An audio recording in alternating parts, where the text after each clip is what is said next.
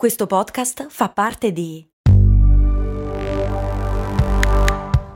Voice Podcast Creators Company. Se a volte ti senti così, ti serve la formula dell'equilibrio. Yakult Balance, 20 miliardi di probiotici LCS più la vitamina D per ossa e muscoli. Cose molto, cose molto, cose molto umane.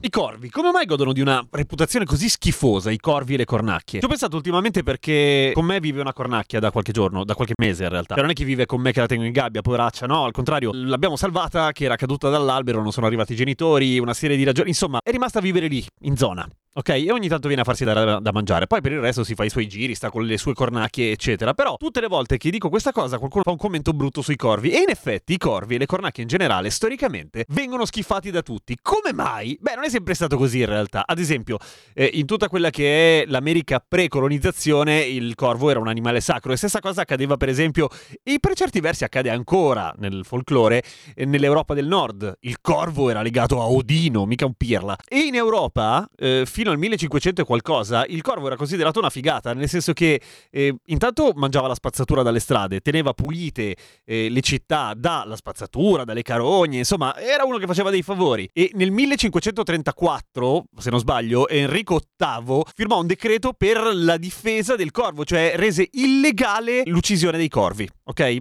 Non le uova, infatti le uova le prendevano comunque, ma questo è un altro discorso.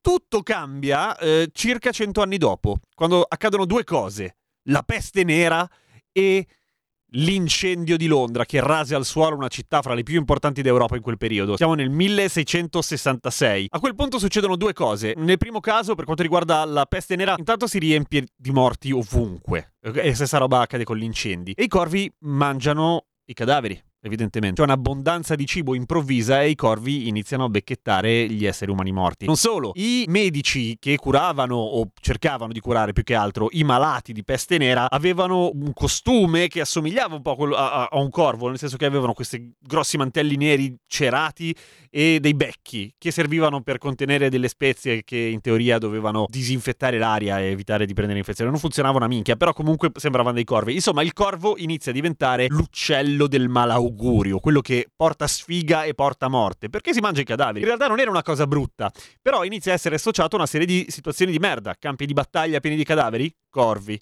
Peste nera? Corvi. Incendi?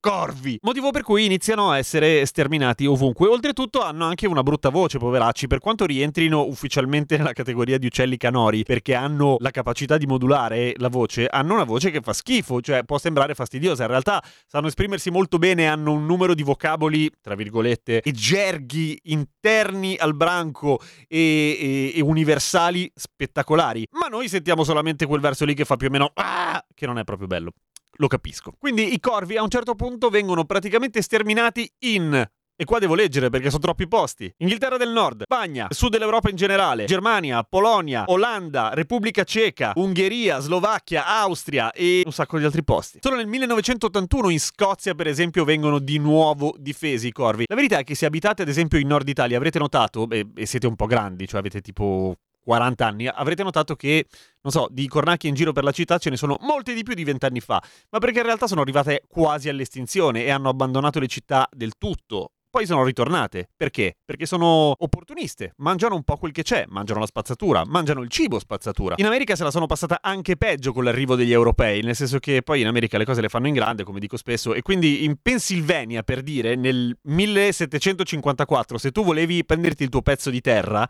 dovevi, tra le altre cose, dimostrare di aver ammazzato almeno 12 corvi, se no la terra non te la davano. Capito quando gli stava sul cazzo il corvo? Poveracci. E questa roba è andata avanti molti anni, fra gli anni 30 e gli anni 40, li facevano fuori con la dinamite. C'è la storia in cui in una notte fecero fuori di tra i 18.000 e i 26.000 corvi con l'esplosivo e, con, e, e sparandogli. Tutto questo perché quando come dicevo l'altra volta, se iniziano ad esserci tanti animali in mezzo agli esseri umani, gli esseri umani si pigliano male perché dicono che portano le malattie. E in linea di massima tutti gli animali selvatici hanno le loro malattie.